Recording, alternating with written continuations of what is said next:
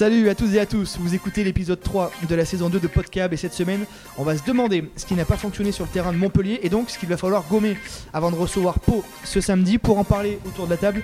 L'homme qui est rentré, la voiture pleine de l'héros, Pascal Goumi. Salut Ben. Le retour a été bon Pascal? Oui, oui, oui, on aurait eu un break, on aurait eu un peu plus de place. mais on est rentré avec ce qu'il fallait. À tes côtés, il remplit pour la troisième semaine consécutive Bruno Marty, Simon Azoulay. Salut messieurs. Salut. Salut les gars. C'est bon, vous avez pas cassé votre télé samedi, euh, messieurs, devant, devant ce match? Non, le canapé. Non, on n'a rien cassé, il y avait rien à casser. Moi personnellement j'ai arrêté à la mi-temps pour reprendre dimanche, euh, c'était un petit peu trop. Allez, on lance justement le troisième épisode avec cette question centrale. Le CAB s'est-il vu trop beau à Montpellier Comme ont pu le souligner certains joueurs euh, après la rencontre, euh, Brief s'est un petit peu oublié après la bonne prestation contre Perpignan. Pascal, tu étais sur place évidemment pour le journal. En après-match, c'est quand même la soupe à la grimace. hein. Ah, ça, c'est le moins qu'on puisse dire. C'était la soupe à la grimace. Euh, En même temps, on peut comprendre. Euh, comment peut-on perdre un match en ayant autant la possession, en ayant autant l'occupation, en, en étant aussi bon en conquête? Le CAB a dû livrer une de ses meilleures prestations. 15 euh, sur 15, 15 euh. sur 15 dans l'alignement. euh, trois ballons euh, chapardés au, au Montpellierin. Une mêlée qui a tenu la route. Alors, avant que les mêlées soient simulées, bien évidemment, en fin de match, quand on n'était plus que 14, faute de pilier. Euh, oui, oui, bah, de, Brive a donné les bâtons, les ballons pour se faire battre sur, sur des ballons perdus dans les rucks, sur des ballons arrachés au contact et sur du jeu au pied pour le moins approximatif. Euh, on s'était enflammé dans l'épisode 2 en se demandant si Brief pouvait aller gagner à Montpellier. Les joueurs aussi se sont enflammés, on les a vus, ils se sont vus trop beaux. C'est quoi l'histoire, euh, Simon? Euh, moi, je pense que déjà, c'est vrai que le staff fait, quand même pas mal tourner. C'est vrai qu'il il manquait euh, d'automatisme. Après, c'est vrai que c'est vraiment dommage parce que euh, quand on voyait Montpellier qui était en difficulté, et c'est vrai avec une, bonne conquête, Montpellier est réputé, voilà, même s'ils ont évolué avec une, grosse conquête. Donc là, on leur, prend les ballons. Il y a des bons ballons portés aussi du, côté briviste. Enfin voilà, pour un match à l'extérieur, il y avait tous les ingrédients. Après, ce qui est dommage, c'est qu'à un moment, eh ben, on a vu que eh ben, on était friable et on- voilà, c'est parti un, peu, un peu envoyé. Pourtant, l'équipe avait de la gueule, euh, Bruno aussi. On va reparler après des 10 changements, mais ça a de la gueule quand même. Rétif Marek, Camille Kamika. Ah, euh, c'est tous des joueurs expérimentés, tous des joueurs qui ont fait partie euh, de groupes euh, qu'on va dire entre. Il n'y a plus de titulaires maintenant, mais disons que oui, effectivement, il y avait des joueurs expérimentés. euh, le retour d'Axel Müller, mais euh, je sais pas, il a manqué de précision, il a manqué de euh, forcément de, de discipline, mais pas tant que ça. Euh, c'est assez paradoxal d'avoir une conquête comme on l'a eu Brief même fait les- 9 même- fautes, euh, même- c'est un super voilà. total. ouais. même les premières mêlées. Les premières mêlées, on craignait la mêlée euh, Montpellier-Rennes depuis quand même pas mal de saisons, même si euh, la- la- l'année dernière ça a été un petit peu difficile, était une bonne mêlée. Les premières mêlées, de suite, on, s'est rassuré, on s'est dit putain, on tient bien. On- je pense que si on essayait une flexion supplémentaire, on pouvait, enfin, on avait le sentiment de, devant, devant son écran qu'on pouvait y arriver. Et puis après, après c'est aussi euh, un petit peu loupé hein, pour les joueurs qui euh, ont été appelés pour ce match, qui euh, n'ont pas été alignés sur le premier match. Ils donnent raison finalement, hélas, bien malgré eux sûrement, au coach qui avait décidé de ne pas les aligner sur le premier match, mais sur le deuxième, tel- tellement ils ont été, notamment derrière, des, des- des- des fautes de main, des imprécisions. On a fait sur quasi cette première période que l'on a fait contre Perpignan, où à chaque incursion perpignanaise, il y avait une pénalité. Ils ne se sont nourris les Perpignanais que de ça. Et les Montpellierens, pareil, sauf qu'à chaque fois, ça faisait 7. Ils revenaient dans notre camp, mais les tournaient euh, une passe, hein, une seule passe, celle du, euh, de, de- de- du 8 euh, pour son demi-mêlée. Enfin, à chaque fois, euh, il y a aussi cet essai en seconde période qui, euh, pour le coup, on n'avait pas vu ça euh, sur le match, mais qui a été flagrant d'un manque d'envie euh, et d'agressivité défensive. On parle de, de l'agressivité défensive qui est très très importante. On le reproche des fois à de jeunes espoirs de ne pas l'être. Là, pour le coup, euh, personne n'est monté, personne n'a été cherché. Et Doumerou, euh, deux toupies, trois roulettes et crac crac boum U, Mm. comme l'aurait fait un À la certain- Bédel. voilà, donc euh, à un moment donné, on ne peut pas se satisfaire et surtout, grosse désillusion parce que on est huitième pour l'instant, mais euh, on revient euh, sans en plus avoir eu aucune opportunité de marquer, si ce n'est les essais qui ont été marqués. Simon, justement, c'est important ce que, dit, ce, que, ce que dit Bruno est hyper intéressant. L'agressivité, quand on voit que ça fonctionne pas, qu'on perd des ballons, Mhm. au moins on essaie d'y mettre un peu la, la tête dedans. quoi. Complètement, mais ce qui est, ce qui est fou, c'est que c'est vrai que quand on construit un match et quand on se voit beau, souvent on, est, on se désunit en- sur la conquête, c'est-à-dire c'est un vrai marqueur la, la, la conquête.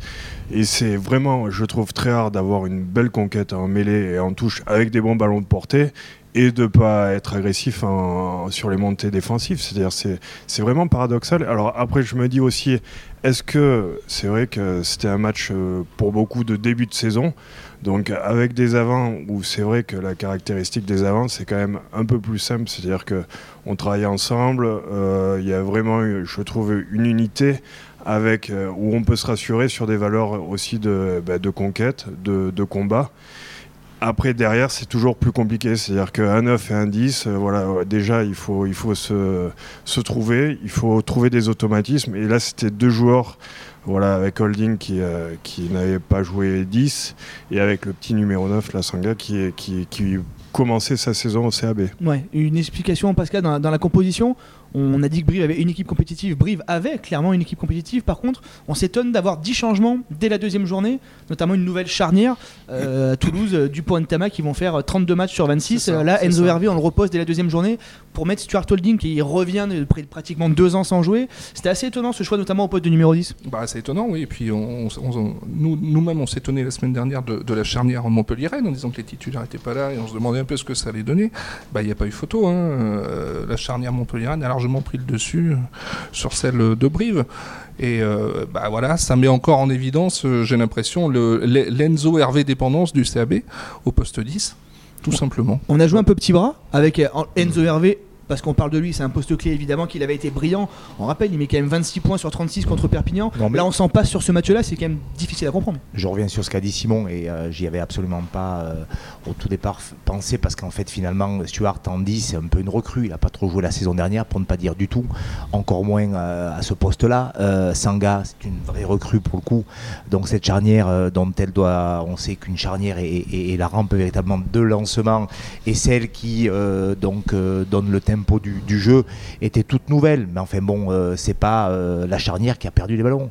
Les ballons au sol, les ballons au contact. Euh, il a quand même manqué de concentration, visiblement, et de précision. et, c'est là que c'est dommage pour ces garçons qui, on va pas dire que ce sont des seconds couteaux. Aujourd'hui, ça n'existe pas dans le mm. rugby professionnel. Il y a un groupe compétitif de 40 joueurs. Les 40 sont normalement interchangeables et ils le sont mais effectivement, ils ne se sont pas montrés à leur avantage.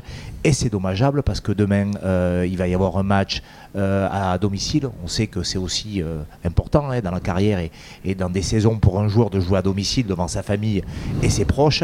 Et là, pour le coup, ils ont véritablement loupé, le coche parce que parce ils se sont montrés pas à leur avantage, mais à leur désavantage. On en fait des caisses, on est alarmiste ou voilà, c'est juste une piqûre de rappel. ça remet un peu tout le monde d'équerre parce que voilà, le top 8 avait été annoncé, le top 6 par certains joueurs. Brief prend le bonus contre Perpignan, on se dit putain ça y est, euh, on a un peu les rois du pétrole. Là ça, met une, ça remet une bonne claque derrière la nuque.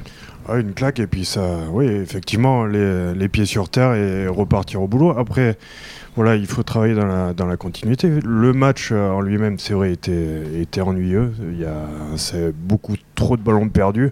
Après, on peut quand même s'appuyer. Moi, j'ai trouvé, on parlait de la mêlée qui a été plutôt bonne, de la touche qui a été bonne, des, de la touche en contre qui a été, qui a été bonne avec, euh, tu disais, trois ballons. Donc voilà, c'est des choses sur lesquelles on peut, on peut s'appuyer. Après, euh, dire que manquer d'agressivité, top 14, c'est plus possible. Donc voilà, on passe au travers. Et après, il faut être il faut être constant. Il faut, c'est vrai, ces ballons, euh, perdre un ballon, c'est c'est interdit. Bah, à ce niveau-là, maintenant, pour construire un match et gagner, c'est interdit. Ouais, c'est ce que disait euh, Bruno tout à l'heure sur le manque de précision. C'est aussi ce que déplorait euh, Jeremy Davidson à la fin du match. Là où c'est plus inquiétant, c'est que Brive découvre pas le top 14. ce manque de précision, il l'avait l'année de sa, montée sur les premiers matchs. il l'avait corrigé au fur et à mesure des matchs.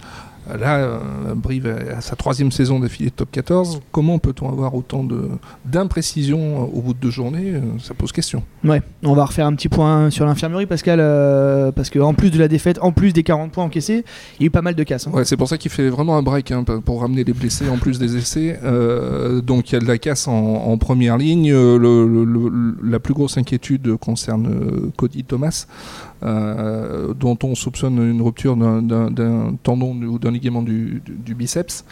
Euh, on a aussi Hayden Thompson Stringer qui est sorti en boitant, euh, touché à la cheville. qu'on a vu cette semaine à, l'entraînement, il a la botte, la fameuse botte de soins, donc a priori. on verra très certainement, très certainement pas samedi. Daniel Brennan, lui qui a été touché au nez, je pense que ça devrait, ça devrait le faire.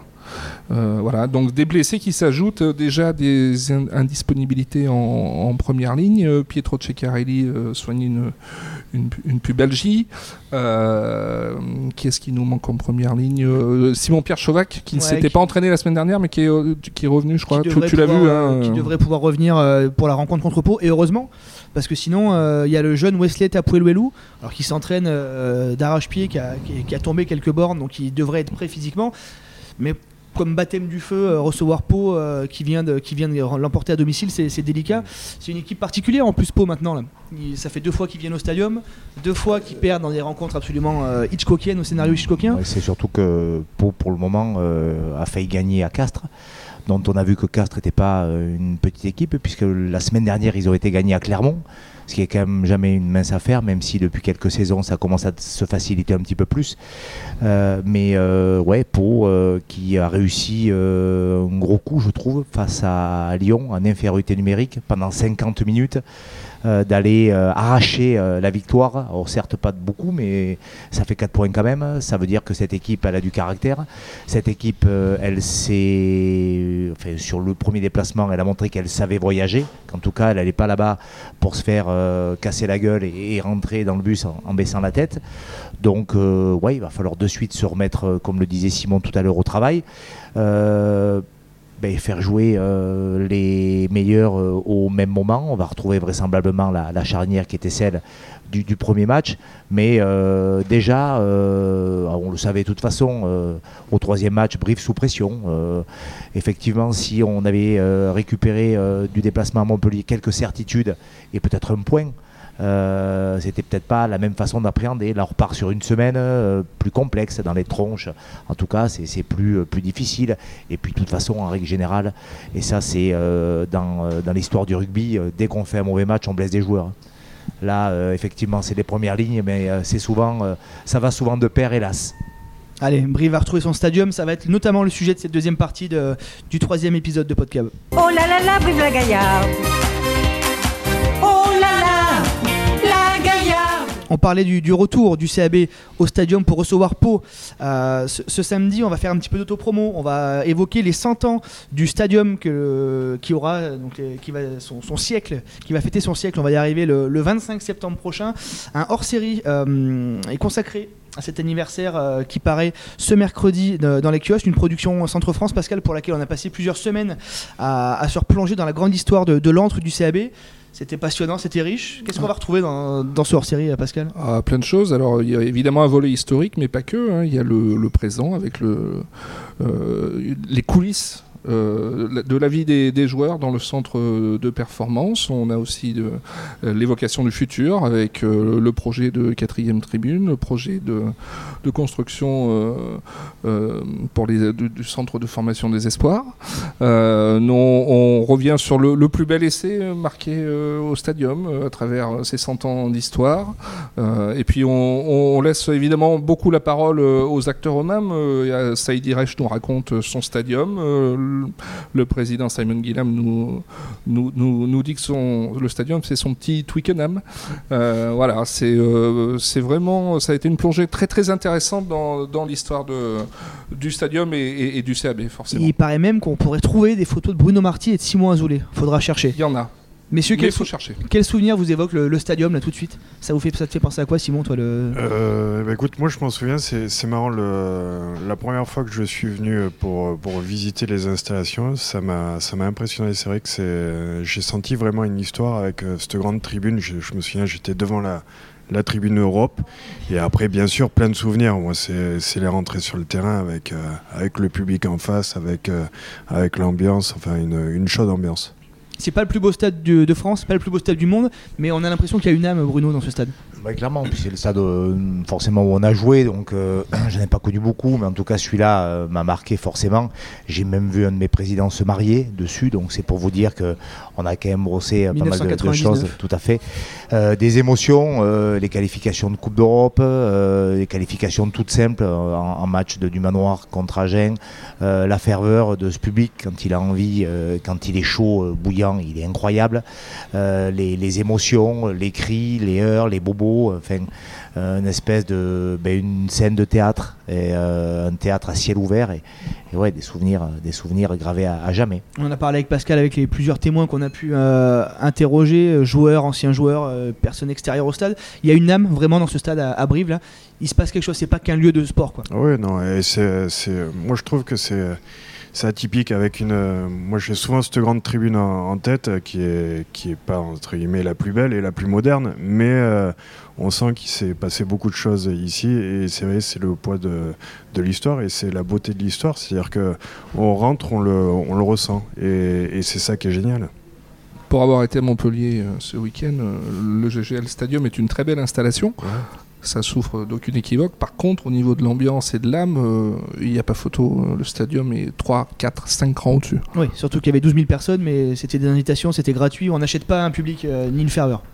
Ouais, puis c'est quand même un stade Brive où euh, euh, de, du pesage, euh, les, les, premiers, les premières personnes assises sont à quelques mètres et sont au, au bord du terrain. On disait à l'époque, c'était un stade à l'anglais, à l'anglaise, pardon.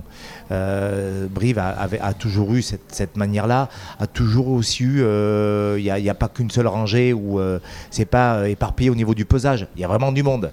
Euh, les, les- les jours d'affluence, il y, y a quatre lignes voire 5, voire 6. Donc ça déjà, les gens proches du terrain qui, qui vocifèrent et qui crient, qui... euh, Les ailiers Euh, adverses, on repartent souvent euh, les oreilles bien, ouais, bien et chargées. puis, et puis, et puis ceux-là, ceux-là sont, sont pas les ultras, mais en tout cas se font sacrément entendre. Et ça, c'est ça, c'est ça, c'est bien. Puis de temps en temps aussi, on entend quelques blagues. hein. Quand tu loupes un ballon ou que tu entends à tes meilleurs la charrette, bon, mais c'est aussi euh, la vérité qui éclate. On n'a jamais fait celle-ci. C'est que j'ai dû échapper plus de ballons que toi, Simon. C'est vraiment un temple les jours de match. Même on- la corbeille entre guillemets, là où les, le maire, les présidents, euh, les, les gros partenaires. Pour le coup, euh, tout le monde pose le, tout le, monde pose le, le cerveau. Vraiment, on déconnecte complètement du quotidien. C'est une sorte d'exutoire aussi, qu'on soit chef d'entreprise avec euh, un chiffre d'affaires à, à plusieurs zéros ou alors un simple supporter. Il y a vraiment toute une ferveur, une vraie cohésion autour de ça. Ouais, mais on se surprend tous euh, à, à se lever, à crier, à, à tendre le poing quand il y a, y a un essai. C'est ça qui est, qui est génial et de le faire euh, ben, avec des amis, en famille, avec des clients. Et c'est vrai que c'est assez exceptionnel l'ambiance qu'on arrive à, ressentir au, au stadium. Il y en a notamment, moi, il me revient ce, match contre Pau, justement, euh, qui bascule euh, sur deux actions de Thomas Larangera, où là, on était passé dans la quatrième dimension en l'espace de, de 3 minutes. Même nous en tribune de presse, Ouais. on n'est pas forcément, on est- on on n'est pas supporter, on n'a pas à être supporter, mais quand il se passe ce genre de choses, tu es obligé de te lever et, et de savourer. Bruno, je- tu étais au commentaire pour, euh, pour nos confrères de France Bleu. J'imagine que ouais. tu t'es pas resté assis quoi. Ah mais euh, je, je reste jamais assis. La seule fois où je suis resté assis, c'était hélas pas au stadium. C'était pour une, une finale, oui, alors qu'on vient me récupérer. Euh, je vais pas tarder à partir. Euh, mon heure est passée, je suis désolé. Non, euh, j'étais pas au stadium, mais le stadium, effectivement, euh, sur ce genre de match, mais même sur beaucoup de matchs, on, vit le match, on est dedans, et chaque action est, ponctuée par les, les, hurrahs du public ou pas.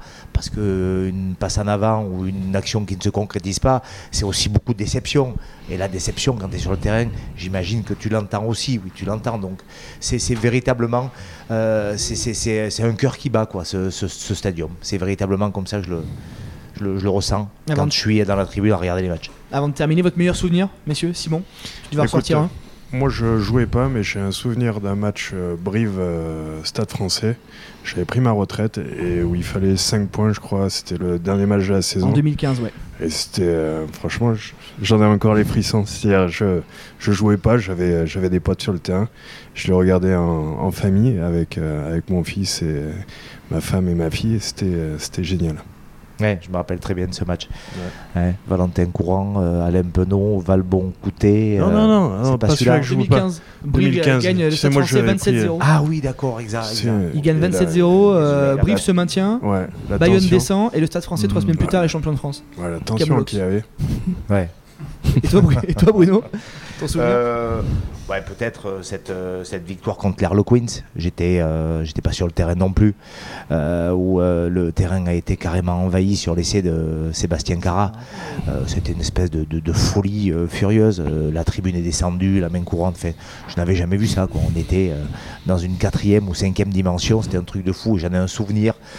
Cette liesse populaire où les joueurs de chaque côté, l'arbitre a quasi sifflé la fin des fins a essayé de, faire pousser tout le monde et puis après à, à craquer il a sifflé à la fin du match en disant c'est pas possible on va pas pouvoir jouer à 120 contre 200 Voilà, si vous voulez euh, plonger, replonger dans la grande histoire du, du stadium, euh, bah, vous n'avez plus qu'à courir dans, dans les kiosques, dans les kiosques brévistes et évidemment aussi sur la boutique Centre France pour les, pour les expatriés. C'est la fin, messieurs, de ce troisième épisode. Merci encore une fois de votre fidélité, de votre expertise. Merci Merci à Merci vous. Pascal. À bientôt. Merci Martial d'être en bout de piste pour euh, orchestrer tout ça. Restez connectés sur la montagne. On se retrouve la semaine prochaine. Salut Salut